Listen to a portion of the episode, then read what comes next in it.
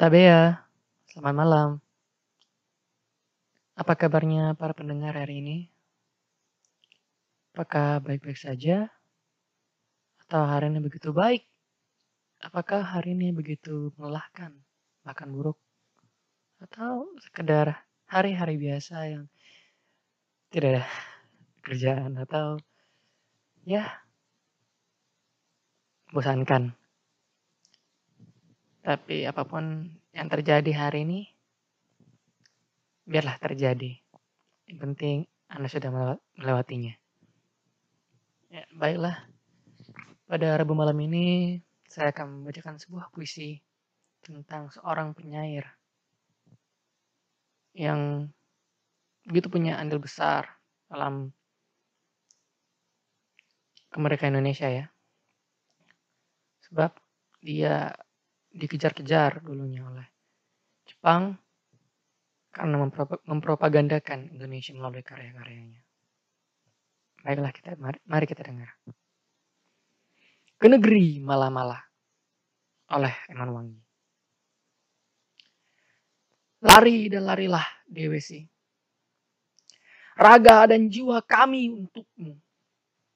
Lari dan larilah DWC ke negeri malah-malah. Tenangkan jiwamu di sana hingga senja. Pelarian terakhirmu. Awal kami tuk lari dan terus berlari hingga senja.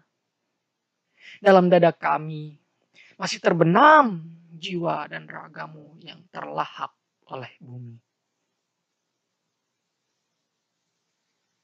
Lari dan larilah Dewesi. Kami akan terus berdiri di sini menangkap bayang larimu. Kami akan terus di sini melantunkan sajak-sajak. Ambon, 16 November 2015. Ya, itu puisi saya untuk DWC. DWC merupakan nama samaran dari Domingus Willem Sharanemu.